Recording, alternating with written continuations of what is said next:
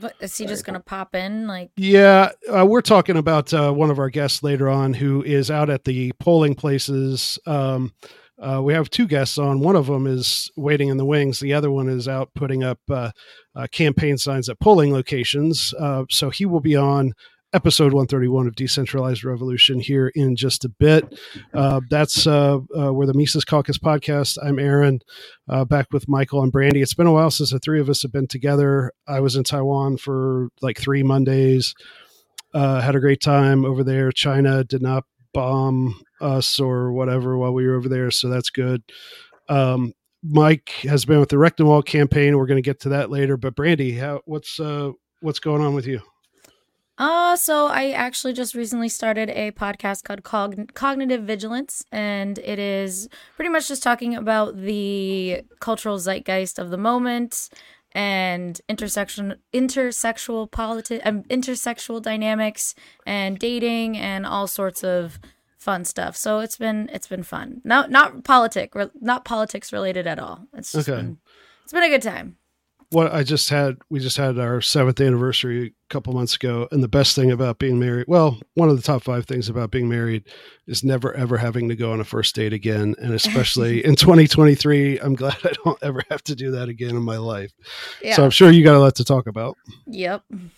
What anything in what's like? Do do people even go on dates anymore? Like, what's like? well, how, yeah, it, it's all changed now because of dating apps, and like I think that that's actually been causing a lot of chaos in for people in the dating realm. Like I think people just aren't used to it. We're just not built for this, and like I don't think that like our little animal brains have caught up to the technical revolution that the technological revolution that we're living in, and I think that that's been you know an issue for sure.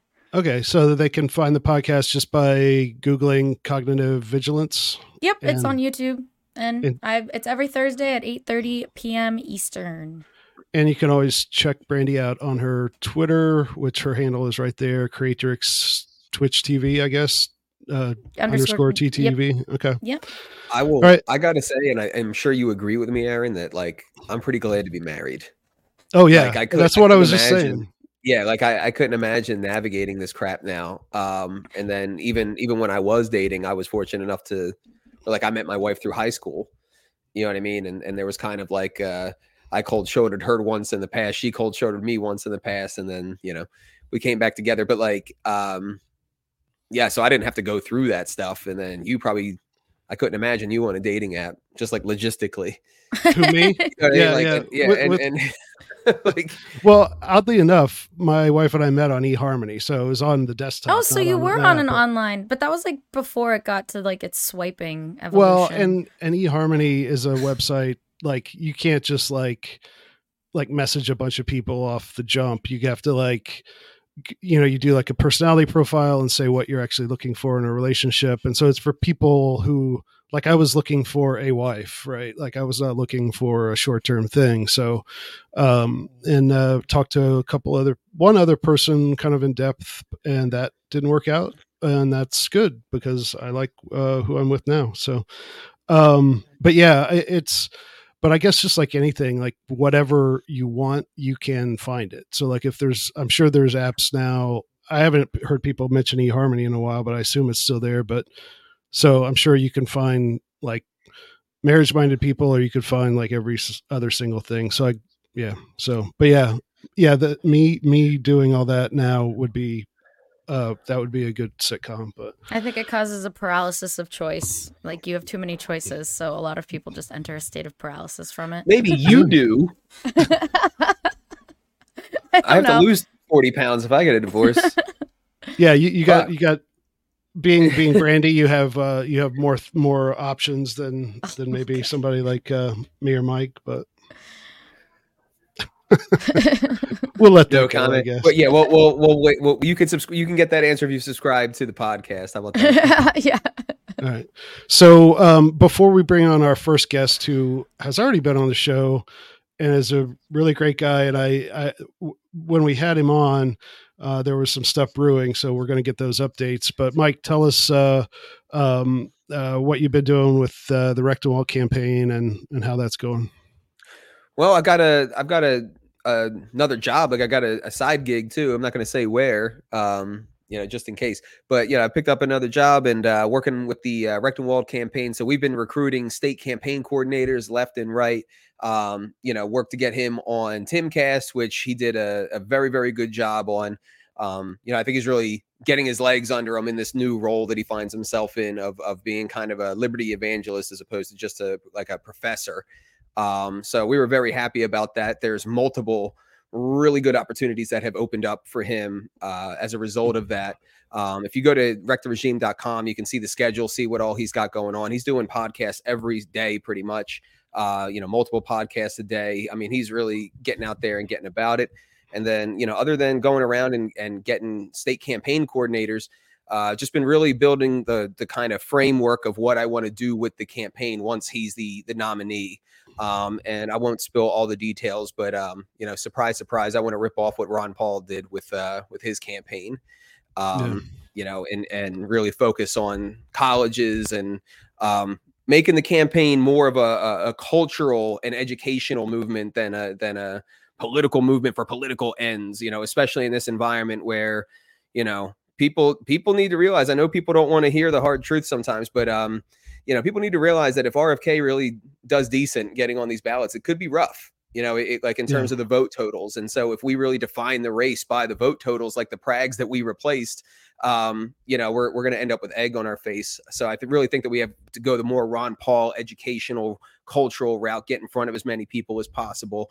Um, you know, and he's got a lot of earned media. He's got Dave support to get on, you know, Rogan and these other big podcasts and stuff like that. So, you yeah. know, I think he's well suited to do that. And uh, we're going to keep pushing. Yeah, and I I was we had a internal um, Mises uh, PAC meeting.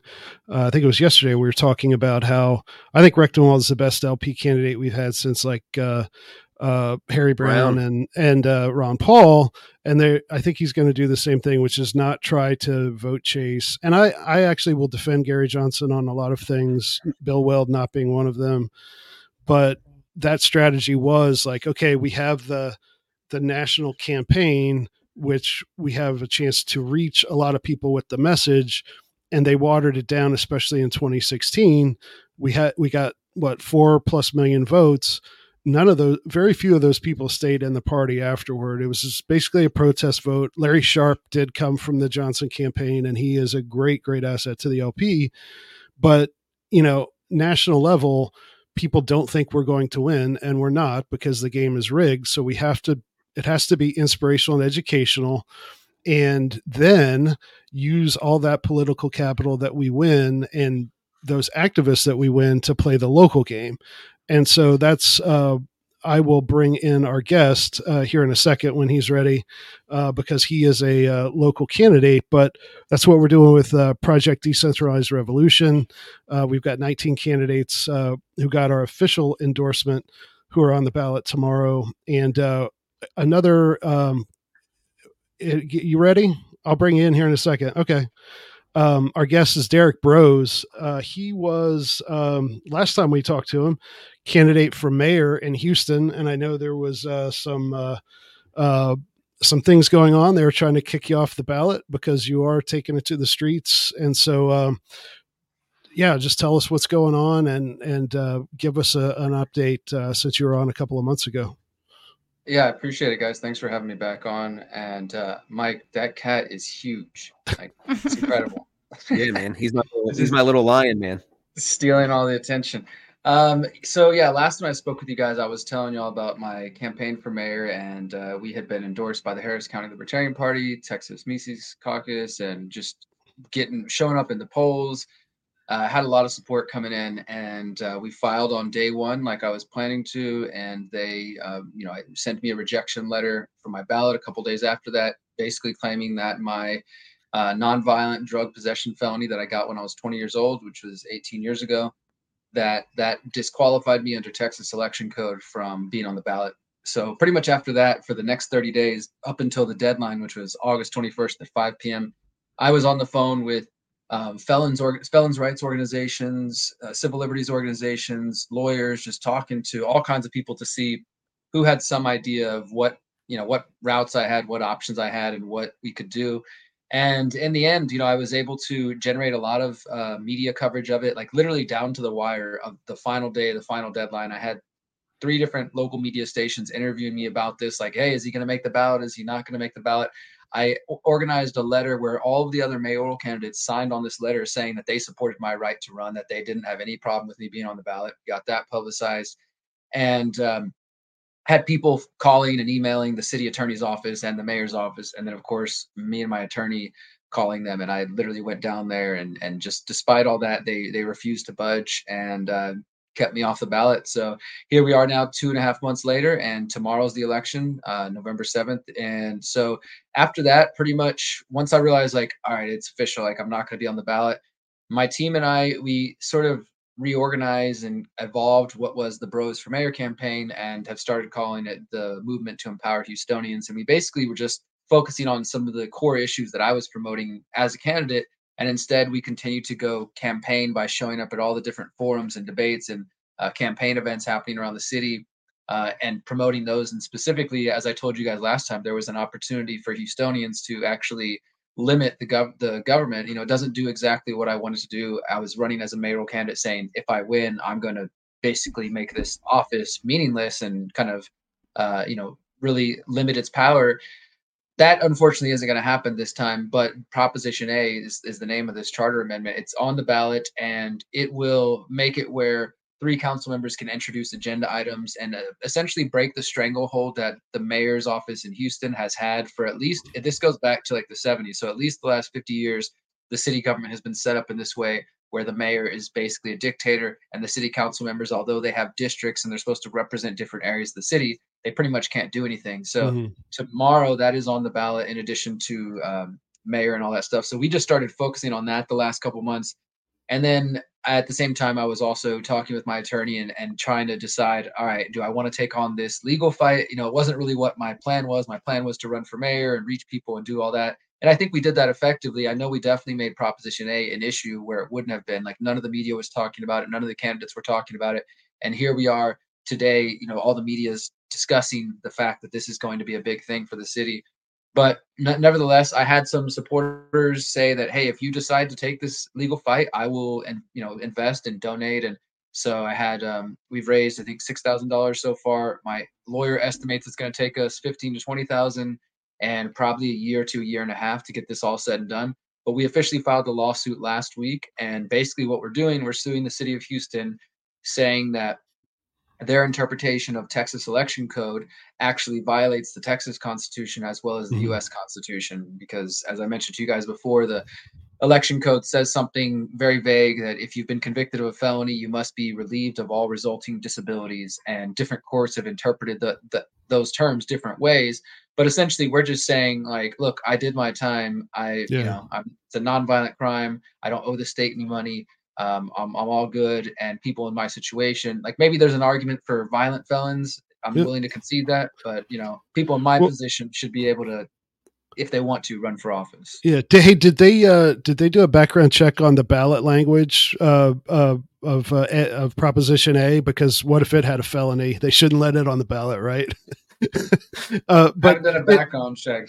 But but in all seriousness, though, weren't you actually on the ballot four years ago for the same race or a similar race? Is that? Yeah, I ran for mayor in 2019 as well, and so this is the other thing that makes this whole thing uh, even more of a slap in the face. I ran in 2019, and I ran very openly as a felon. This time, I mean, I wasn't hiding it, but it wasn't like my central kind of message. But in 2019, I very much ran openly, saying, "Hey, I've been in the criminal justice system. I've been a part of the drug war. I know what that's like." and they didn't have any issue with it. Um, and the other thing is when when it was being reported on by the Houston Chronicle, which is the big paper in Houston, they interviewed the Houston, the city attorney, and the city attorney acknowledged or admitted that they actually don't do any kind of research beyond the yeah. form. So if I had just checked no, like if I had lied and said no, I haven't been convicted of a felony, literally nobody would have checked. And even though everybody knows I'm a felon, I still would have been in the race. And it's just stupid that I try, I figured I was like, you know what? I even asked my team, we were there at City Hall filling out the form, and I asked them, I was like, should I put no here? Like this might, you know, make help us avoid this. And everybody was like, look, I got the paperwork I had to show them I did my time. I figured that would be enough. I've served it. I don't feel like I owe the state anything. So I did what I did, but it's just annoying to know on top of that, they don't even put any resources into actually going to check these documents. Being Mm-hmm. punished for honesty. No. Well, Yeah, you're There's damn you got- incentives again. You got you've got uh, just another uh, punch on your libertarian cred punch card to have like the board of elections or whoever screw with you. Like I, I was involved in some campaigns in Ohio where they applied a signature. They applied a law regarding signature gathering to get on the ballot that they uh, later in court in federal court they admitted the secretary of state's office admitted they had never even attempted to check, enforce, research this thing ever before, but because the Republican Party uh, said, "Hey, why don't you guys look at this? Because we don't want the Libertarian governor candidate on the ballot." They're like, "Oh, okay," you know. So like that that happens all the time in, in much smaller races. So to uh, uh, to happen at you know like it was a big story in Ohio in 2014, and I I'm glad to see yours is uh, a big story uh, down there. Down there now. I mean, um, it is just I'm doing what I it- can it's amazing. It's amazing. free media out of it. I'm trying to turn it into like, hey, I'm going to get as much free press as possible. Not only because I think this issue matters. Like, I don't know if I'll ever run uh, again and do this again. But if we win, obviously that would, you know, that might make encourage me. But realistically, the reason I'm doing this, you know, beyond any kind of street cred or any kind of like whatever sticking it to them, I've met some really good people over the last six months that I've been campaigning here in Houston, and they're not even necessarily libertarian, but they are good people who are out here fighting the community. And some of them have felonies, just like me.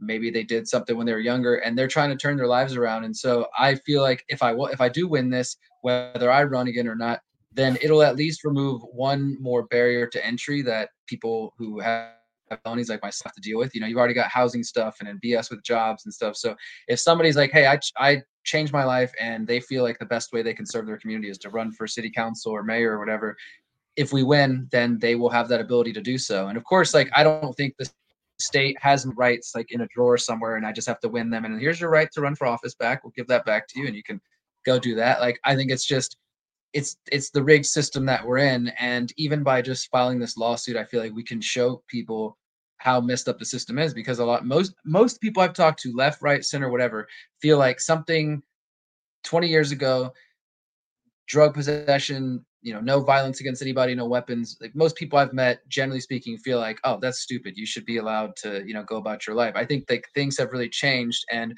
there's still a minority, a real minority of people that I'll see mainly online every now and then who are like, forget that guy. He made a crime. He did a crime once in his life.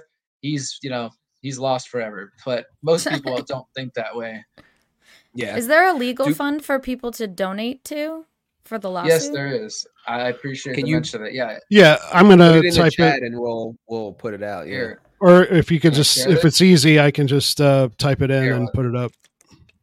Tell me if this opens. That that showing? Uh, let me go back here. Uh, p- p- p- oh, Set did you put it in the? I don't know if it. Oh, there it goes. There we go. Cool. So Oh, that link is just fundraiser fund razr.com slash bros lawsuit. If you also just go to my website, Okay. derrickbroze.com and check the blog, it's like the last post you can see about this. Um, so Okay. we raised like what we have there is 3,400 online. And then I had another offline donation of $3,500 from a supporter. Thank you very much. So we've raised, yeah, about $6,000 minus processing fees and all that. So we're doing pretty good. And like I said, this just started. We just filed the paperwork last week uh, and we're expecting you know at some point in the next couple weeks the state's going to respond. My lawyer is pretty much expecting our first round to be denied and we're going to have to appeal. We're going to be locked in some legal limbo for a little while here but i plan to keep you know people updated if they do donate or whether they donate or not through my website.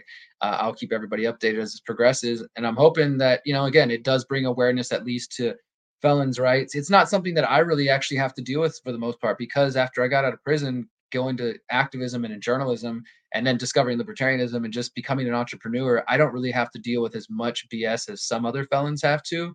So this is kind of the first time in my life in a while that I've actually felt like, oh, here's that stupid kind of judgment on me. And even unfortunately, as part of this lawsuit, I've had to fill out a lot of paperwork and it's and it's just just today I sent something to the Board of Pardons and Paroles as part of the lawsuit.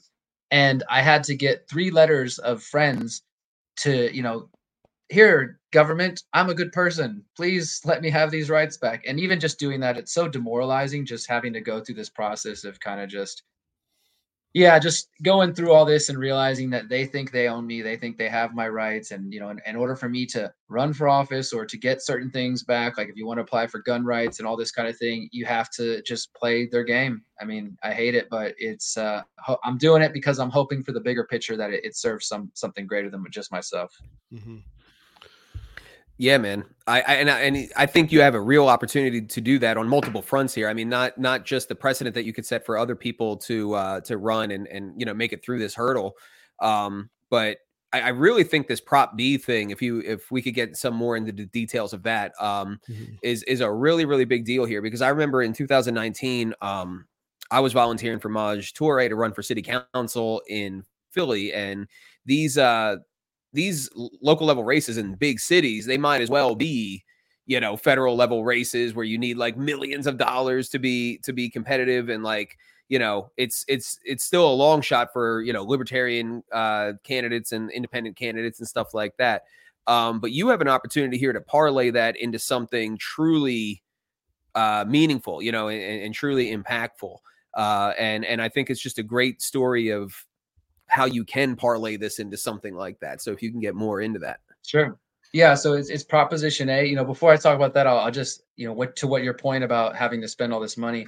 The two the two leading candidates who are probably going to make it into this runoff because voter turnout so low, nobody wins the first round, so there's always a runoff, uh, and there's 18 candidates running. But the two leading candidates are, as expected, the career politicians who have a combined 80 years between them, literally 80 years. The guy who's probably going to win it has been in politics for 50 years and is spending 10 million dollars on this local race to win this freaking mayorship. So it's insane. Like the he's just dwarfing the but the only reason he can do that is because he has a war chest of 50 years and Texas law allows him to use that for this race. Use all the money he's raised, stocks that he has. It's crazy just what's going on down here. But nonetheless, the only bright spot I would say is the potential to pass Proposition A. And that's why I've been going so hard on it and really just putting all my energy into this. Thankfully, the one good thing about it is there has been no organized opposition. So there have been no, you know, um, ads running on TV or billboards saying vote no on Prop A.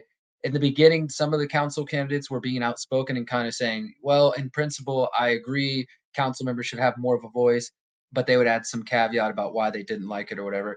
But as time has gone on, and I think they've seen how popular it is, all of the candidates have now embraced it. We started, and I think again, partly because of us, because we were going to these events and asking them, "Hey, what do you think about Prop A?" and like with a camera in their face and putting out a little video. Hey, this this council member says they're for it. Check them out. Or hey, this crazy guy says he thinks Prop A would be a bad thing. He doesn't want you to have a voice. And so they saw that we were actually pushing for this issue and kind of lobbying for it for the people. And really, again, it's just because we just we just want this thing to pass because I mean my, my approach is going to be to try to use this as soon as it gets into uh, if it does pass to try to go straight to three council members and start getting things on the weekly agendas to start pushing through whatever it is that we're trying to do at that time you know i mean that's that's i think the big opportunity is it's not it's a small procedural change and whenever i tell people about it i feel like they kind of miss how big it is but this little change is going to probably if used if people actually take advantage of it revolutionize uh, Houston's local politics and the potential to get things done. Yeah. Another it, thing I'm really, oh, sorry, Aaron. Um, another another thing I'm really noticing in what you're saying here is I, I've noticed two different occasions of you building coalitions uh, in this story. Um, you've built a coalition around uh, Prop A itself, and you built a, a coalition uh, to support you like remaining on the ballot. Um, and you know, how did you go about doing that? I think this is something that uh, libertarians broadly can really learn from. You know, coalitions. In in my research, we as libertarians, particularly big L libertarians, there's really two areas where we're um, consistently effective, and that is these issue coalitions and local level politics. So knowing how to do that is important. How did you go about getting this support from your own opponents? Yeah, I mean, I, I think that in my activism on the local level, I've always focused on trying to build alliances with people. I've given the example before, you know, we just passed uh, October 22nd, which for years has been known as National Police Brutality Day. And, you know, a decade ago, you would have the National Police Brutality Day, and you've had like the local commies out with their flags, and you've had the cop watch people, and you had the libertarians, you had some anarchists, and we were all out there for that cause national police brutality day. We weren't we weren't debating economics or you know whatever. We were just talking about this one issue. And so i've kind of always just i guess in terms of activism grown up doing that like working with people. I have the ability to set my my strong beliefs aside for a moment and say hey i can work with this person on this issue even though i think they're totally crazy in this other area. And I think that really is uh, a benefit if more people did that, we could get things done. So I definitely was doing that when it came to this local race when I was in the race, we were going to uh, i was speaking at democrat groups republican groups even though the races are officially nonpartisan we were still going to like the local political clubs.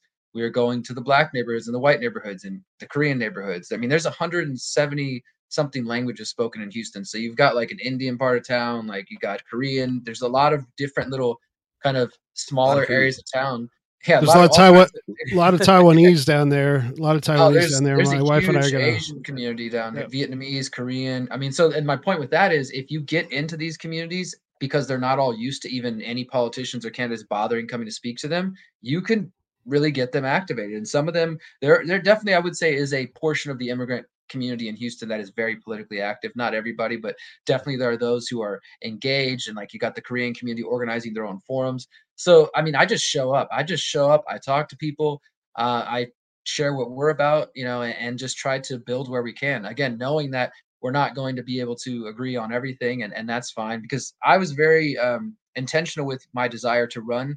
I wanted to bring up the last year, couple years COVID insanity up. I wanted to be able to bring that up into debates as terms of uh, vaccination uh, mandates and stuff like that. I wanted to be able to bring up issues about police surveillance. So we made the Shot Spotter, which is the surveillance tool that police departments use around the U.S. We made that part of the conversation.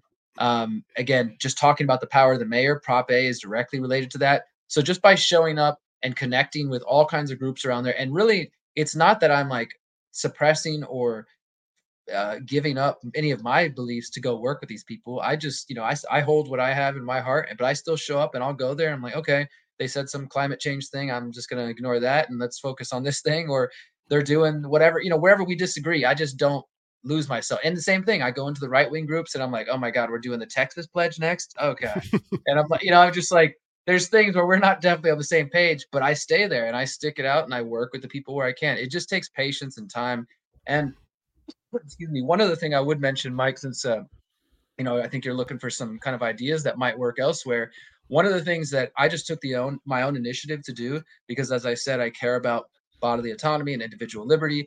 And once I realized, look, I'm not going to be in this race anymore. Many of the people who are following me who wanted to support me are people who want to vote for somebody who is not going to issue a vaccine mandate, who want to vote for somebody who does care about privacy and these kind of things. And unfortunately, the rest of the candidates don't really fit, fit that bill. But I actually organized my own survey. I just made up an organization. I just called it Sovereign Houston. And I emailed every single city council candidate, every uh, controller candidate, and every mayoral candidate. Just went online and made a real simple survey. And it was called Sovereign Houston. And I said, We're a coalition of groups from around Houston who care about informed consent and bodily autonomy. And then just asked four simple questions, asked them yes or no, gave them a final question of if elected to mayor, uh, what would you do to protect bodily autonomy, uh, you know, and and uh, informed consent of Houstonians, and let them say what they wanted. I gave them 30 days. I emailed them a couple times. In the end, five mayoral candidates responded, and a few different city council members responded. We turned that into some graphics. I publicized that through my email list, through my website, put sent it out to all the people I know because since I did get kicked out of the race, there were people who were like looking to me of like, hey, are you going to endorse somebody or who should I, you know, is there anybody you would recommend? And so I put that information out there just kind of as a service to anybody in Houston who does give a shit about these things to say, hey, some of these people, even though they're not making it their their kind of focal point of their campaign, some of these people actually seem to have a brain and you know do care about liberty, even if it's not like their main message, or maybe they just don't know how to message it. You know, they might just might not be good with marketing what they believe in. And so I put that out there just kind of as a service to anybody who cares. And uh, that's been cool to do that. And, and I want to encourage anybody else to do that. Like I said, I made up an organization. There's no sovereignty. I love that. and I just, I just made it up and I was like, all right, I'm going to, I created a new email address, sovereign Houston at Proton Mail, and just sent out this thing. And, you know, when they respond and I signed it, um, the, the candidate committee of sovereign Houston or something like that, you know, it's like, it's just me it's just me. But I got responses, and actually now that information is being used by people to help them decide who they're going to vote for tomorrow. You know, so make an effort. Just just show up, dude. Just make an effort. Try to get information. A lot of times, the last thing I'll say in that, a lot of times, these candidates they're desperate for any attention that they can get. They want to talk to people. If you know, they they want to respond to surveys like that because they figure, oh, there's a group out there. They might have voters. They might have a mailing list. I, you know, I, maybe they're not going to like all like all my answers, but I'll answer a survey. And uh, because when I was a candidate, I was getting those surveys and I responded to as many of them as I could. So I know that they get them and, um, you know, they will answer them. So that's another thing you can do just to kind of put people on the spot and find out where they stand on the issues you care about. That's a pretty slick little as, insight. Yeah. I, am curious as to what um, the um, response is to the label libertarian. I know you probably don't go in every. Um, you probably pick your spots as to when you actually use the term and and how you market yourself in different crowds, which I'm I, I think is obviously the wise thing to do. But then uh, sometimes in libertarian circles and then other people commenting on the LP, it's like, oh, you guys are crazy. Everybody, um, libertarian has such a bad connotation. Uh, you shouldn't run as libertarian. So, uh, and I, so I'm always uh, wanting to hear what the actual experience on the ground is. So, what is the label perceived as when you have brought it up? You know, actually, I, I was really interested to see that as well myself because you know this has been one of my major issues with the local, the Harris County Libertarian Party, of which I consider many friends, and then even those on the local level who are part of the Texas Mises Caucus that um, they could do so much better eh, locally. They they don't get involved locally. They only participate in state and federal races. And so I'm the first candidate that's ever been endorsed by the Harris County Libertarian Party. And that could be because there's never been a real libertarian running, you know, which I'm willing to say that's probably the case. But I think that beyond that, I've never seen them at any events. I've never seen them showing up. They weren't at any of these forums promoting the Harris County Libertarian Party. They weren't out there saying, "Hey, these are the values that we care about hey, you know, we want to talk to some of you candidates that seem like maybe we're speaking the same language, right? I just think there's such a, a huge um, and that's not an attack on anybody. I just I think there's a lot of room for growth there for sure. That if I was involved, I would be like some of the things I was doing just as a candidate or as just the movement to empower Houstonians. Um, just as one example, I mentioned the ShotSpotter. There's a group here in Houston called this coalition, which is a collection of a bunch of different kind of civil liberties, uh, progressive organizations, and they're the main ones who've been championing like we need to get rid of ShotSpotter. They're also been calling for freezing HPD's budget until they can you know justify it because it's just past a billion dollars, and they they have a coalition of groups all over you know different kinds of groups who are like, hey, billion? did you say billion? One billion dollars. One billion dollars, dude. The first time ever, it just happened. Yeah. Um, and so the cops are getting all this money and you know and, and the crazy thing is in this city it's it's even though there's really no defund the police movement even that idea that hey maybe we should freeze that budget so they justify all these crazy things they have going on that's just like not not a single candidate would endorse that idea except for me the idea of freezing the budget for even a period of time. But nonetheless this rise coalition is doing a lot of good work and they are a coalition and so they ask groups to sign on board and say sign our pledge you know, call on HPD to end the ShotSpotter contract. There's no reason the Harris County Libertarian Party shouldn't be on that coalition, but they're not. They're not participating in things like that. They're not getting out there. They're not getting connected and plugged in in ways that I personally think they could be that would make so that when I, to your question, when I show up and if somebody says, Oh, Derrick, you're endorsed by the Harris County Libertarian Party, so you were libertarian, and they are much more likely to understand what that means if there have been libertarians actively engaged in getting, you know, showing up and talking to them. Whereas otherwise, they're more likely to, as you pointed out, kind of have some sort of skewed version of what they think libertarianism. But I would say, for the most part, you know, because we got the we got the Harris County Libertarian Party mentioned in all of the local media during my campaign uh, just by that endorsement, and that was something I promised them we would do and they never treated it like it was crazy. That was the good thing is they they were like, oh, Derrick Broze is endorsed by the Harris County Libertarian Party, and it wasn't like, a, oh, those crazy libertarians. It, just they just they tr- seem to treat it just as um, they would any other kind of endorsement, and so I haven't had any. In fact, I've had one of the other mayoral candidates come to me and like ask me if I can convince the Harris County Libertarian Party to endorse her because she's kind of a libertarian or whatever. I'm like, I don't think she really gets it, but but the point is it, it, definitely like i again i just think that if they were more engaged then there would be more conversation about libertarians in the first place but for the most part li- the libertarians in houston that i've noticed all they do is they go to uh, karaoke nights once a month or something like that and they go to a, a what is it like a, a, a happy hour thing every now and then. Like that's really Yeah. all I've seen, and nothing against those things, but I haven't seen any active engagement beyond that in terms of showing up at neighborhood meetings, showing up at political forums or rallies or debate to be a force in the community on the local level.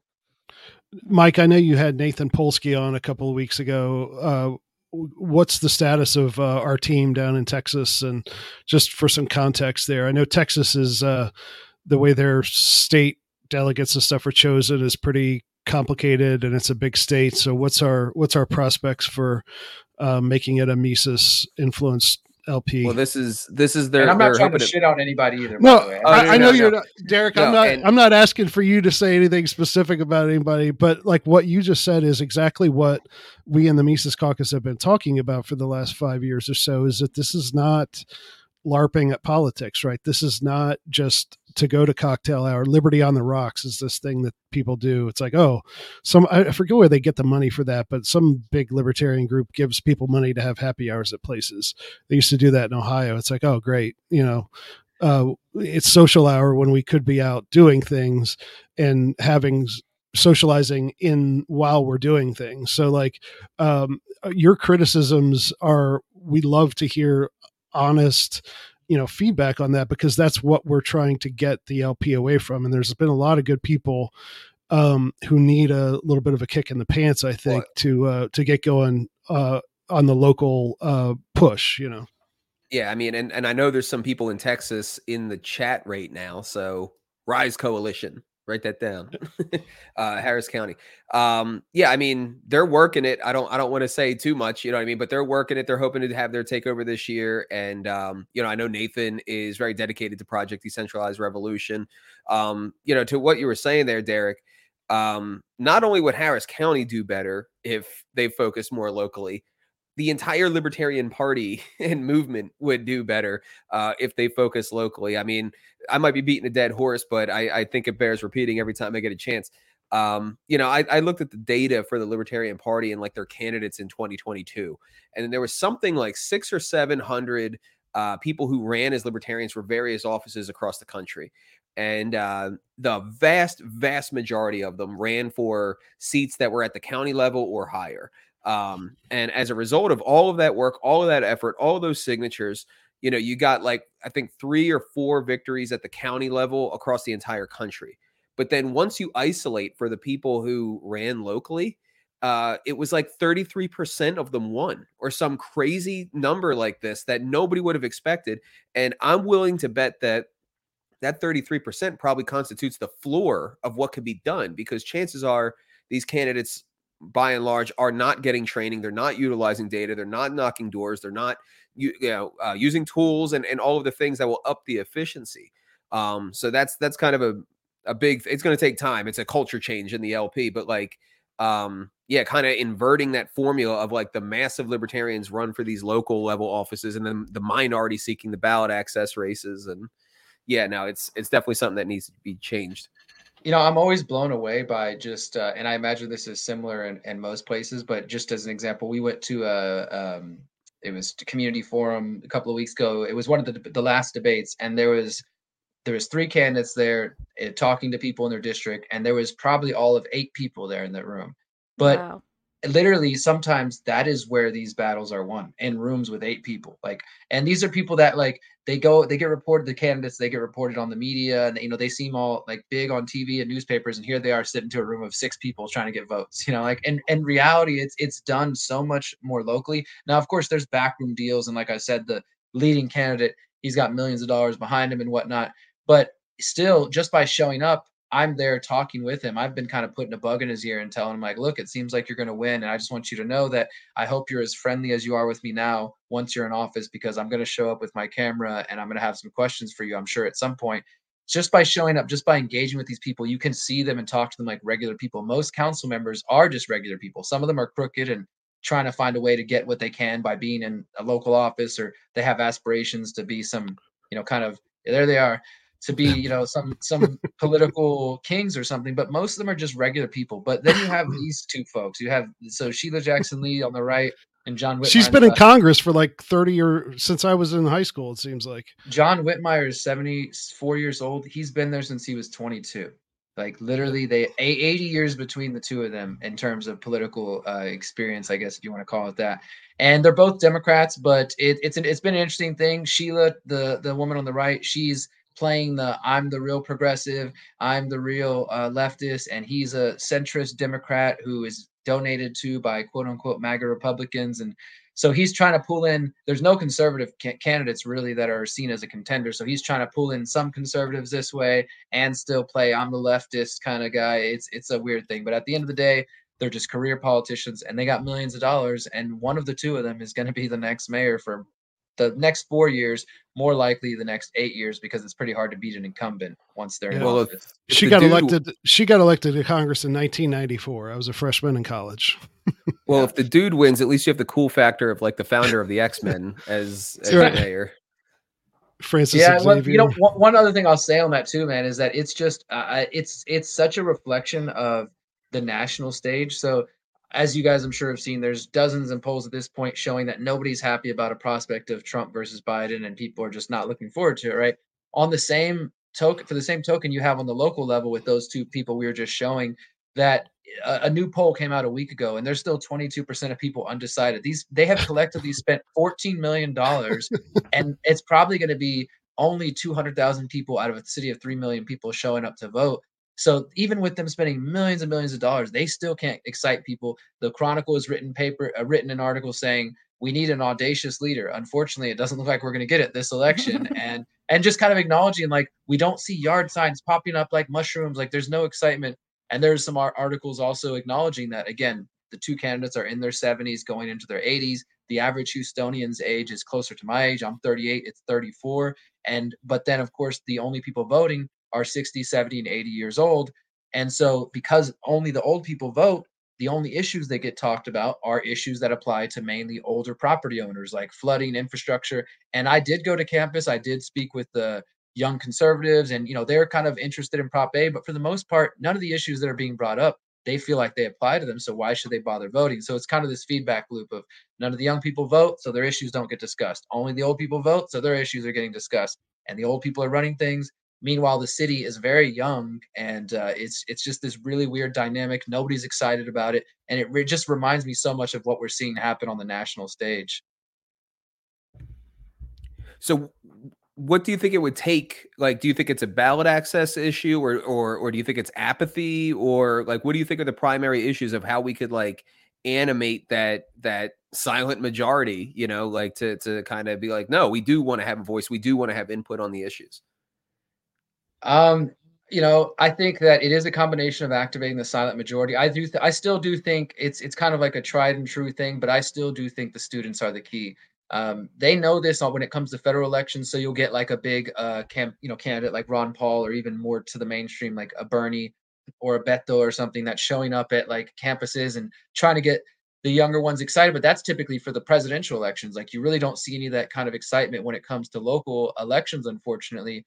Now, last the last election in 2019, there was one of the other leading candidates was kind of like a Trump-like figure, and he was known for doing big, um, kind of theatrical events. Like he showed up to City Hall shoveling uh, a big ass thing of manure to be like, you know, City Hall is full of shit. Like he would do stunts like this and it would make the media, and but he still could barely get anybody to show up to vote. Like so, he's generating press, he's getting attention, but people didn't turn out. He lost the election. He spent millions of dollars of his own money. So it's not just you know being bombastic and like Trump and trying to do media stunts. And it's not just money alone, because even with all the money that these people are spending, people aren't showing up. I really do think it is an issues. It's the it's that Mhm. these issues are just not being talked about because again, like if I wasn't as engaged as I am, and I wasn't 10 years ago, I wasn't paying any attention to the local elections. Like it's the last thing on my mind. And when I did go to the campuses, I asked the students like, what do you what's the most pressing thing to you right now that matters? And uh, those who are more progressive or kind of left leaning or concerned about housing and inflation, which I think there's an argument to bring them into libertarianism by talking about the Fed and helping them see the root cause issues. And then those who are more kind of conservative also just felt like there's corruption at city hall and this and the government's not the city government's not working for them you know because houston is a pretty particular uh, particular case where in the last year alone the health department has been raided by the FBI the housing department has been raided by the FBI like there's clearly something going on and nobody knows exactly what's happening but people just know like something bad is going on at city hall. There was an indictment you know so there's just I think people are just dissatisfied. They're not being listened to. And so I mean that was the goal of why we ran. I was hoping that if I talked about uh, food inequality, coming at it from like a permaculture perspective and bringing in not talking about climate change but the environment. And you know people were definitely resonating with that. Hey you want to talk about flooding? We're going to bring in hemp. We're going to bring more community gardens. Like all these ideas sometimes it was people who are like these are too big. These you know these are good ideas but they're you know we're not ready for this. Other people were like hey, I'm going to vote for you just because you're the first person I've ever heard in a political race talk about permaculture talk about mm. privacy, talk about, you know, so it's like, I think that's what it is, is that nobody is really saying anything unique. You could look at all 18 of the mayoral candidates right now, and for the most part, you're going to see red, white, and blue. You're going to see lip service to infrastructure, flooding, make Houston better, just all this generic bullshit, honestly. I mean, I think that that's what we were trying to bring to the table was something refreshing and authentic, and that people are really craving that. That's really interesting. So, like, basically incorporating agorism got you some traction. Like, people were attracted to like kind of the uh the non-political solutions. I mean that I mean because I was definitely even though like to your question earlier Aaron I wasn't like explicitly calling myself a libertarian but anybody who knows libertarian philosophy could look at the ideas we were proposing and we weren't saying we're going to institute a new tax to build community gardens it was you know creative ideas like we're going to look at the lots that the city owns and we're going to get the permits and make those permits a dollar and give them to the neighborhoods or just you know make the permits for free and use that as a way to encourage more community gardens. And we're going to abolish putting fluoride in the water and take that million dollars and you know send people a five dollar check or redirect it towards something else they want. You know it was all about like give you a choice give you a voice. And i do think if they hadn't freaking cut my legs out from under me that we would have I, I don't know if we could make the runoff against these millionaires but i definitely know I would be up there high enough to to make sure the conversation is even more than it is now. But uh, we'll see what the future holds. So there's 18 people on the ballot, but uh, having you on there is just too much. They had, had to get you off of there. Just too much. Yeah, there's 17 and then a write-in candidate, and uh, one of them is a guy who shows up in a top hat and sings songs. One of them calls herself Mama, so she's listed on the the ballot as Mama. Um, it's an interesting just, cast. Just Mama. That's it. I didn't know you could run and use a nickname. Well, it says Annie Mama Garcia, but they let okay. her include her nickname. Yeah, they they let her include it in there. But yeah, so it's an interest, and I've got to know all these people. I'm not like saying anything bad. It's, it's an interesting cast of characters, but honestly, any other those other 16 would probably be do less damage than these two career politicians that are probably going to win. Hmm. I do like what you said, because I I think that a lot of people forget that I mean the millennials have surpassed the boomers, right? Like we're the largest generation now. And I think that what you said makes a lot of sense that the issues just aren't like resonating with our generation. Like that's why they don't care to vote. That's why they're they and it feels like you're basically just voting in that the election just it doesn't matter because you're voting in two sides of the same coin and it's hard to figure out how to get those people engaged. But when you said you were coming up with these like community solutions, like I think that is it. You know, I think those types of things would resonate with people that our age where we could be like, oh, this is a tangible thing that we can see and do and it will actually benefit us in a tangible way.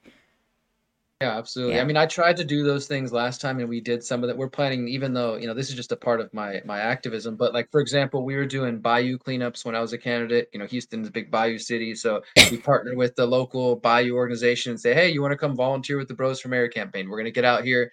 We know that the bayou's dirty, but instead of waiting for me to win, we're gonna just go start cleaning it up now. Or hey, we know Houston has food deserts. We're gonna go volunteer at this community garden. Come with us and and doing things like that where people can actually see we're actually putting in work behind the things we're talking about. It's not just like I have ideas and maybe I'll do them if you elect me. It's like, hey, let's mm-hmm. go create these things now and do it together. And I do think people resonate with that and appreciate that. Yeah, because you're proving it with your actions. You're not just saying it. And I think that a lot of people are sick of just having politicians talk with no action. It's all words. Oh my God, you found him. Mm, so is this the silly guy? This is he. Yeah, he he calls himself the fun candidate, and he shows up every time and he sings this song. Whenever they're like, "Would you like to make opening statements?" He sings this song about uh, how he's the fun candidate, and yeah, it's.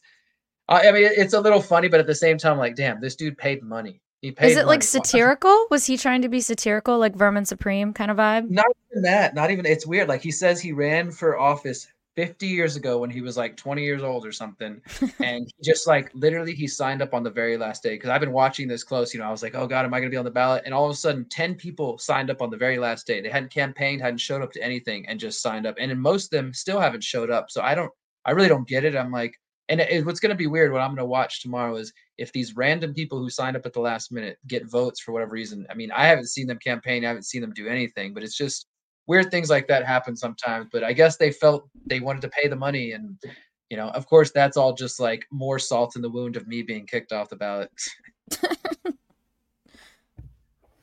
Is there any um polling for Prop A? Uh, yeah, the the one poll that came out. Let me see if I can find it. There was a the last poll that came out. I think like two weeks ago. It was mainly on the candidates, but it did show um, some numbers for Prop A, and so far it's looking good. I mean, there haven't been anything like I said, we haven't had any kind of organized resistance. I'll hear what it was. It was 57% of likely voters intend to vote for Prop A, while 12% intend to vote against, and 31% were undecided. So, I mean, it. I think that it's going to pass pretty easily but you know we we just haven't give, been given up like tomorrow election day me and a few of the other volunteers we're going to be hitting up different locations just we've got our vote yes on prop a. And as crazy it is to me some people literally do show up to these places still having no idea what they're going to vote for or who they're going to yeah. vote for. So That's, it does make a difference to like send them hey vote yes on prop a you know and a lot of times it it makes a difference. Like i'm a professional editor and one of the things well i'm kind of still doing that. I'm doing something else now but um, one of the things like when you do test materials you have to be very careful about how you word a question because you'll skew it one way or the other right? So like and i've seen in in past uh, in ohio and stuff when i was back there doing the lp thing that de- you you you could tell the things that weren't going to pass if they were obscure or if like oh, yeah. you know it, it, because like if it was just worded confusingly those would go down. But if it was something like you know give city you know i don't know how yours is the prop a is it's, worded but it's if it's worded very, good you have a good shot. yeah it's written like they that's one thing i will say about the coalition that ended up getting the language. They wrote it as simple as possible so because that was one of the things we before we even knew what it was called i was like i hope they do not play with the language because it should be a vote yes. It's a very and to your point that survey that I just listed the numbers, there's actually another proposition called Prop B, which is unrelated. And I think it's a good measure too. But when they tried to do a survey for it, they said that it was written at an advanced collegiate level. So they weren't even able to poll with certain people because they didn't mm-hmm. get the way it was written. So it was written too complex. So I don't know if it's going to pass because of that. Whereas Prop A is written very basic. Should three council members have the power to add items to the agenda? Yes or no? Yep. Stuff stuff like this is why I truly do not understand the totality, at the very least, the totality of the libertarians who are like, I will never vote.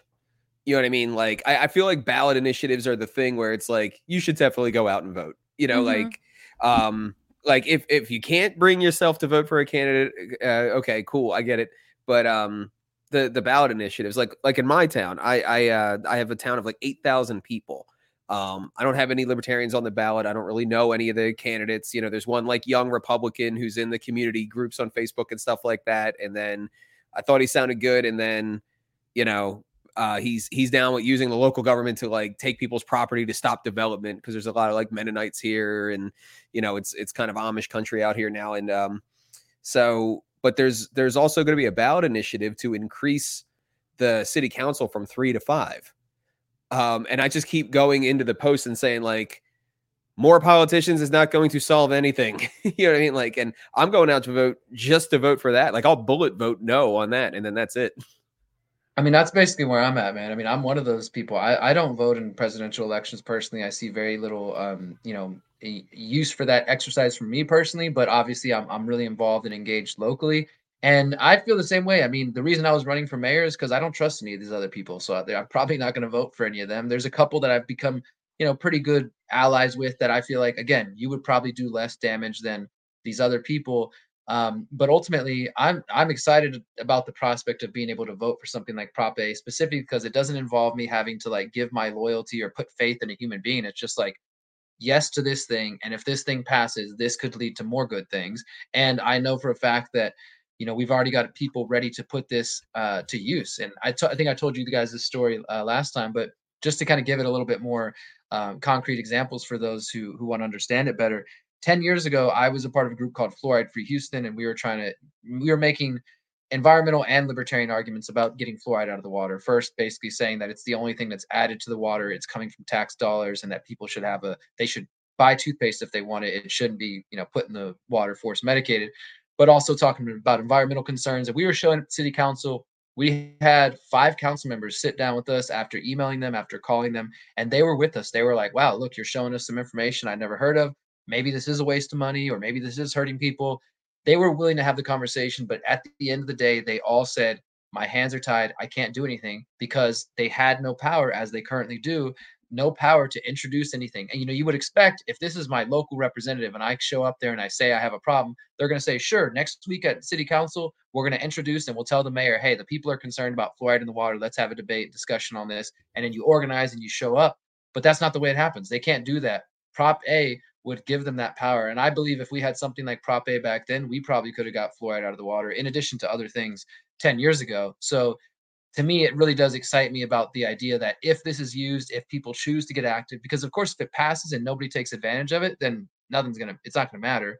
But if people actually use it and you know hold the these local representatives to the fire, I think it could lead to some real good. So I'm putting all my energy into it, and I'm hoping tomorrow it's a smooth passing and hopefully other people in this city step up.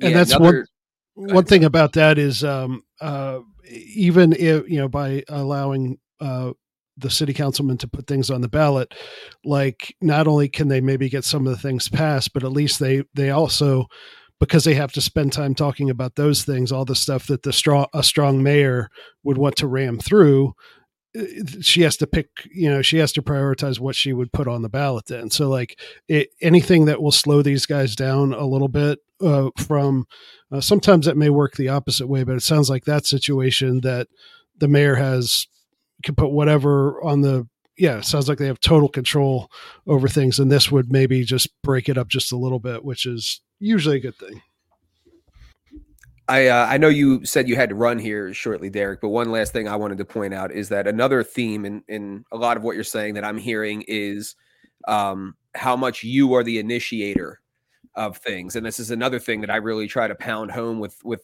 uh, our libertarian friends. Of like, it really is incumbent upon us to to cross the aisle and to go into these unknown regions and and uh, you know talk to the to the city council people ourselves because uh, you never know what's going to happen. You know, like you you had you probably had no idea that you would be able to sell five city council members on getting fluoride out of the water if only they could you know get past the mayor um you know i've had that same thing just like going to a sit my my city councilman when i lived in norristown and this guy met me at uh, at a starbucks and we had a nice long conversation about psychedelics and and the science of psychedelics and and potentially introducing uh, psychedelic decriminalization in in uh, norristown where i lived where we don't even have legal weed as a state you know, and and like you, you never know what's gonna happen. I mean, like I've I've told this story, it's an old story now, but like, you know, I think on the second time I went to city council where I was living in in Norristown, I just walked right up to the chief of police and asked him what was up with weed decriminalization, and he just was supportive, and we made that happen. You just so you never know. You never know. You have to go and try. You just got to show up, man. I mean, uh, just to wrap it up before I go. First off, thank you guys again for for letting me come in and hang out with you again. It's a great conversation but yeah, I mean, just to echo your point, Mike, you just got to show up. Like that's all I ever do. I just show up. I just show up. I do things, and like you said, you meet other people who are doing things and other people who give a shit, and you build from there. And that's really all we can do. So I just happen to have a lot of energy, so I try to put as much into these kind of things as I can. But I want to encourage anybody else, you know, learn about the way your uh, local city council, town council works. Maybe there's an opportunity to push for something like a Prop A if you are dealing with a tyrannical government or a kind of a power block um, and see what you can do. But at the very least, just make sure that you're out there exercising your voices and and you know pushing back where you can. Appreciate it, guys. Have we, have we used you for any uh, trainings or anything yet uh, uh, for Mises PAC? If we haven't, well, you'll be hearing from us maybe, so you can uh, help train so, some of our people. Okay, yeah, yeah. We'll uh, I'll put your name on the list. So thanks, man. I appreciate guys. it, and good luck with uh, Peace Prop out, A tomorrow. Peace out, Aaron. Bye. Thank you guys. Bye, guys. Bye bye. Congrats. That was cool. Mm. He is he's Very white guy. pilling. Yeah. Very white Yeah. pilling. He's very inspiring. Yeah. Yeah. Uh, But he's Let me all get of us. That's the thing. He's all of us. Yeah. Well, that just goes to show, like he said, like just showing up does is so much. Um, uh, well, and that's the point. Is like a lot of people want quick fixes. They want to, okay, let's let's run a famous person for president and win, and then the libertarian revolution begins. But sad to say, and we keep saying this over and over again, is that it's the opposite of that. Like it's not coming anytime soon. Uh, we have it it will happen suddenly, but only after a lot of drudge work and a lot of uh, step by step. And so we're that's what the Mises Caucus is trying to do is get that going because as many great people have been in the Libertarian Party over the past 50 years, that other thing just hasn't worked. And I used to hope it would work and I thought it would work, but you know, 10 years of banging my head against the wall, it's like, oh, well, maybe we should try something different. Yeah. So anybody out there that's listening, if you have uh, elections tomorrow, you know, go help out a local candidate, man. Like you heard it from Derrick himself. You know, like showing up and and sometimes people don't even know what they're going to do when they get there, and being being the squeaky wheel that gets the grease. You know, like just being there and saying, hey, like check out my guy. You know, um, I know I'm going to be out helping uh, uh, a school board candidate, Margaret Schmidt, uh, in my county. I got Rectenwald helping uh, a school board candidate in his county, Allegheny County. Uh, he's going to be working a polling location for Emily Glick uh, for for city council. Um, you know, so we've got endorsed candidates all over all over the country. Well, I, I should say, I think in uh, across eight states. Um, we have our endorsed candidates. So, I mean, go out there and help, man. Even if you can't run, like it's important to help people who are running in these kind of viable races. Um, and then another thing that's coming up that's important is uh, another thing that we've had success with is this uh, defend the guard efforts. You know, we've become very good friends with the, the folks over at Defend the Guard, and uh, we're we're very very proud of uh, you know mainly Amy Lapour's uh, effort on um, on this issue.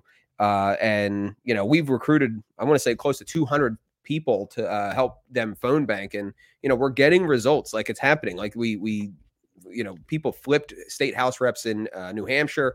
That is now going to get a full uh, vote from the New Hampshire State House. So there is a another, another call bank for Defend the Guard coming up on the eighth on uh, Wednesday. on- yeah, on Wednesday. Thank you. And um, this one will be to help the effort for Defend the Guard in Tennessee.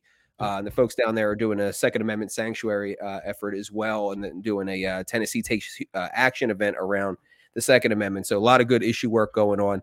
Go to the website there, defendtheguard.us slash phone bank to uh, to help that effort. This is probably the most viable thing that we can do in real life to uh, to you know live our principles when it comes to the uh, the warfare state um, is is to deprive them of resources from the state. So that's probably the best we can hope for um, from our position, unfortunately. So- but I just see Nathan Polsky, who uh, is our one of our guys down in Texas, is getting DTG going there.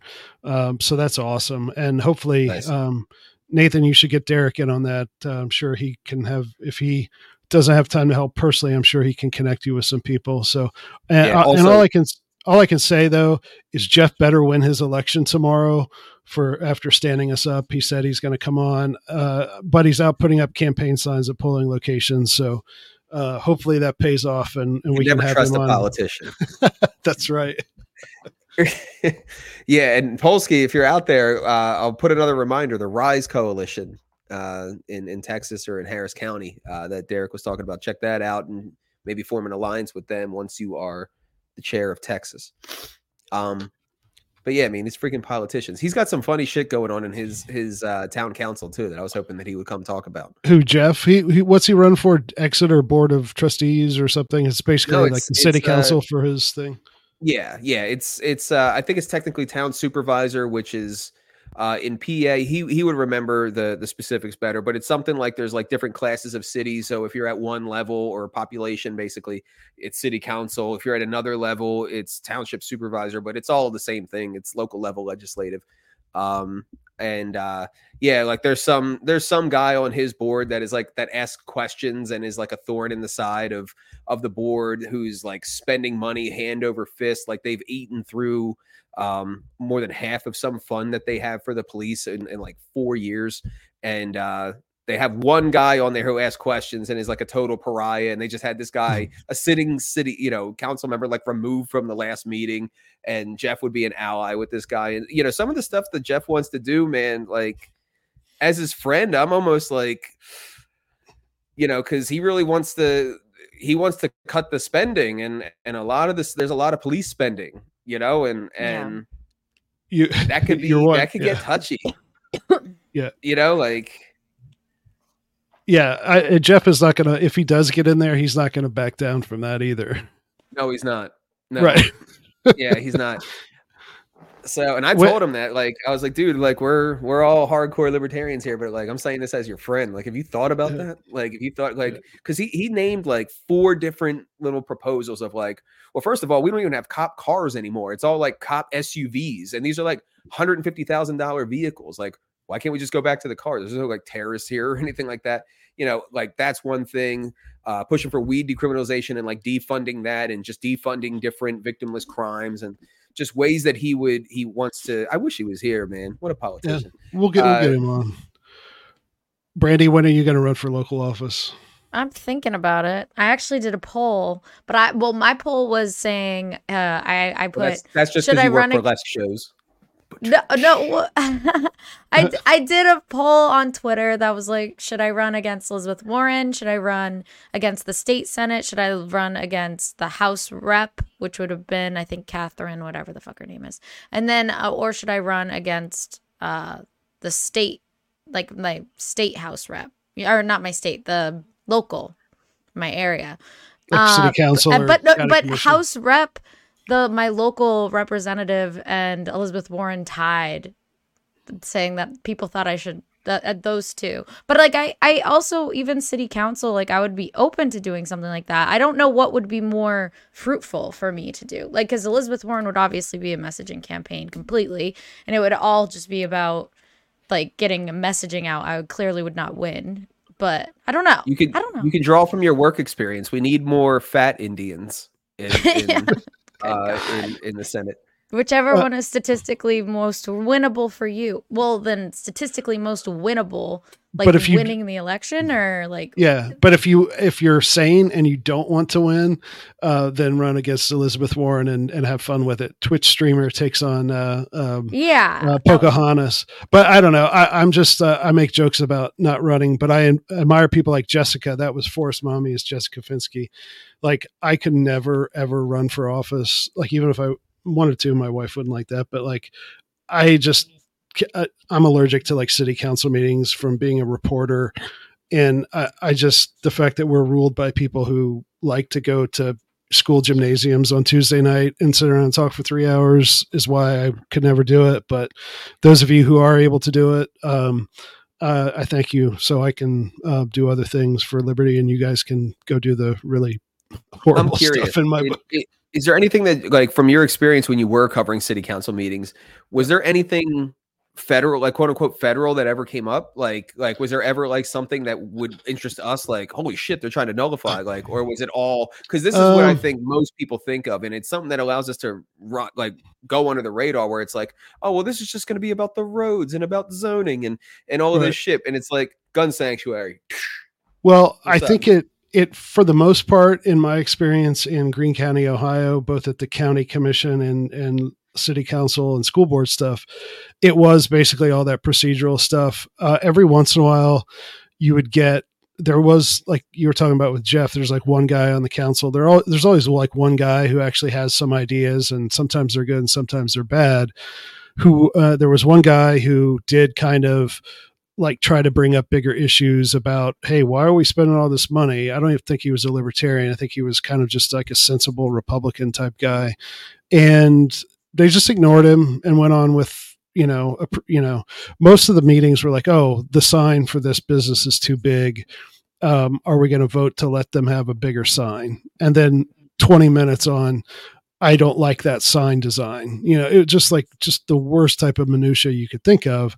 But the the reason why is is because they're all in broad agreement on we have this tax money coming in and we are going to spend it on these things and not really so they argue about all these little details partly because I think they enjoy the power over people's lives.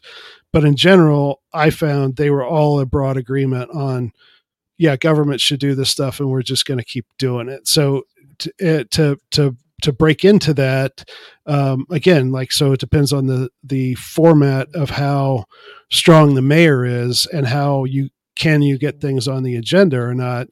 So if you theoretically would be able to get a, a person or two on the council who could make them de- debate about things, then you would force them to actually talk about ideas. But with absent that, absent somebody who is looking at the bigger picture, it's going to be zoning variances and uh, access roads and and uh, sewer rates and stuff like that.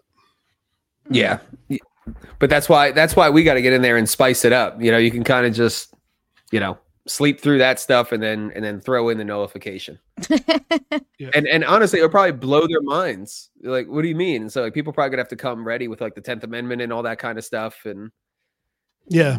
And I guess that's also with what Derrick was talking about and and what you you mentioned in, in your town with the police chief is for those of you who want to do that and I think you know we had uh, Jessica on uh, talking about her race uh, several weeks ago is like she kind of got involved and met some of these people and you know so uh, if you come in out of nowhere and don't build up credibility with people they're just going to see uh, who's this guy um, you know who's just got crazy political ideas. But if you make friends first and you know talk about a particular issue and and network and stuff and then start laying you know uh, some more libertarian type bigger ideas on them they might listen to you because you've built up some personal credibility with them. So I think that, especially the smaller the town, the more important that is because everybody knows everybody. You know, the the people on the city council were like one lady had been like a school teacher for 30 years, and the other person like their husband owned a business. And so like it's a tight knit community and you can find your way in, but you just can't just like barge in and start throwing stuff around. Like yeah, Massachusetts just loves Karens, and same with like my local area. It's just like a sea of just a very particular type of person. Yeah. so I'm like, I don't know. I feel like I would come in and they'd be like, like who is this crazy lady? Um, but yeah, I I totally agree with that. I I how do people find like the information of getting in? Because to be honest, I feel like running for city council that does sound slightly tedious, but I guess isn't all all of it would probably be slightly tedious. I don't know. how many? I guess it's what you make of it. How many people in your town? Because you're not in Boston, right? Like you're. No, I'm on the outskirts. Uh, but it's um. And how I I so eighty six thousand. Oh, that's pretty solid. Yeah, that's pretty okay. Yeah, there's eight thousand in my town. Like I, yeah. I, I, see people in like the community Facebook group talking about how well if a skate park goes because we don't even have a police department. You know what I mean? Like we have state police. So I like see people like, well, if the skate park really does get built, it's gonna be a haven for crime and we need a police department and all this stuff. And I'm like, please no more politicians, no cops. Like we don't need this. It's a great yeah. town. But no, I mean just to find out like Nathan so uh, Nathan said that to just go to the city website. Better yet, just like call the town clerk or the whatever, and just call the city's main line. It's like, hey, I, um, I, how do you run for office or whatever? You could even say, hey, I'm a college student doing a paper on what it takes to get on the ballot. If you don't want to out yourself that quickly, and and uh, mm-hmm. uh, get them to send you the forms or or the links or whatever. So for the most part, that part of it is is uh is kind of easy. Um, yeah. And then every, you know, some people you may not have to, all you have to do is sign the form and pay a small fee. Other places you got to get 25 signatures or, or whatever. I mean, whatever. running for like house, like local rep was seems like it was pretty easy and the, like it obviously gets more intense the higher you get up like uh i know warren you need 10,000 signatures mm. to get on the ballot so I don't know. Do If you were to smoke run sig- for do smoke signals count for? Sorry, I, I Hmm? just keep making Native Native American smoke signals with the. You guys never watch old Western movies. They didn't write things; they did smoke signals. I'm aware. I'm way too old. I'm sorry. Yeah, I have to decide if I would want to run a, a, a legit campaign or a troll campaign. Pretty much. Do I want? well, maybe we should maybe we should do a, a poll through our email. Will you- if we if we do a, a poll through our email, we will, or, or like on our social media, will you abide by the results? Will Like, I abide even- by the results? Let me think Yeah. about it. Maybe, yeah. Or or we could even put like then- Noda. You know what I mean? Like and we can make Yeah. graphics where it's like you in like a business suit running for city council, or like you in like a with like a tomahawk, you know, running for senate, and, and or just like the tw- in her Twitch environment, like you know, doing the video games or whatever. But like, I, I think that the higher the the bigger the office, the more the troll, right? Because you're not going to win for Senate, so you might as well try to get as much pub as you can. But if you're running for town council, then then minimal eh, to no trolling, I would say. Exactly. Yeah. I mean, but I feel like myself as a person is just kind of a troll, so it's like I don't know. Uh I don't know what would what would be more beneficial or what would be more like fruitful for the movement in general. Uh Well, and I, I also think though, and this is actually a serious point, that you have to know your strengths, your the things you like and you hate. And like for me, it would not be even if I could win uh you know uh go join uh Glenn Jacobs on the uh, Knox County Board of Supervisors like that would not be good for me personally just temperamentally it would not be good for my family. It would not be good for it would be a waste of the talents that I do have I think. So but people who are who do like to do that sort of thing if it fits you do that. So like mhm. don't try to you know shoehorn yourself into something uh, that you're not good at that you don't like. So you know when you when people would always ask ron paul you know how should i uh, advance liberty? How, well, when should i run for congress? He would say things like no well if you're a musician write song you know write songs. If you're a writer write that. If you're a teacher Mhm. make you know do your best in whatever you're good at. And even if you do come over to politics like if you're not that guy to to to to give speeches and sit on uh, boards do something else to help the guy who is so like if if that's if there's something else that you would want to do uh, that you could um, actually impact the movement in a good way that fits your you know your personality and your circumstance better don't feel guilty for not being the person on the sign you know Yeah. Yeah. so are we um one of these days i've said it before i think i'm going to bring my dog in one time to show uh to, Well, are to we having a pet off? nathan's I can I can bring my snake. That'll go over really well. My snake. I mean, come on. That'd be it's like cool. also libertarian vibes. I will. I will bring my snake. He's a great time. He was just Yeah. in my Bring last burlesque show. does he's he now have a he's now a performer. experience. does he have a name Uh, his name's Hermes. hermes okay Mhm. Okay Snakes don't Uh, fly. yeah yeah winged messenger yeah there's no He's a snake, not a dragon. Okay. No stuff on a snake. Exactly. All right, so hopefully we'll have some uh, um, uh, victories to talk about very soon. Uh, go to takehumanaction.com if you want to be on the Mises uh, Caucus mailing list. Um, we are going to be promoting what happens tomorrow with our 19 candidates, and I'm. Amy tells me that we're going to have some victories. Uh, you never know, but we got a, a a whole lot of great candidates plus Jeff Douglas running tomorrow. So uh, hopefully we'll have some good news and uh, uh, maybe get some of those people on next week and and whatever else. As always, give a, a plug to the um, Rectenwald campaign, Mike, before we say goodbye. rectheregime.com got a lot more media coming up and uh, like i said i've pretty much developed the uh, what we're going to do with the campaign we're recruiting state campaign coordinators left and right uh, you know we got uh, i don't i don't know i can't say it but we've got some very cool opportunities out of that that timcast uh, episode that i'm really happy about got the Yep. judge Nap interview uh, or endorsement i should say and and he's now a regular weekly rotation piece on judge Nap's show so he's already getting solid uh, exposure um, so, you know, join the revolution, rectheregime.com, R-E-C, rectheregime.com. Okay. Well, uh, oh, there's a Twitter space tomorrow night too, right? On LP Mises Caucus. right? Are we doing that tomorrow night? Mike? No, that's the that's the twelfth, bro. Oh, it's the 12th. I thought it was tomorrow Yeah. for some reason. Yeah, no, no. Man, I'm I'm- I'm sorry. But you, but you caught me not remembering for a second that I am. yeah, I'm doing I'm doing town hall Q and A's uh, on on Twitter Spaces. Okay. um, you know, to talk about rec, talk about the caucus, talk about future plans. You know, whatever people want to ask about. okay. All right. Um, I appreciate it. Good to see you again, Brandy, and uh, we'll see y'all next week. Bye bye. Bye. Peace.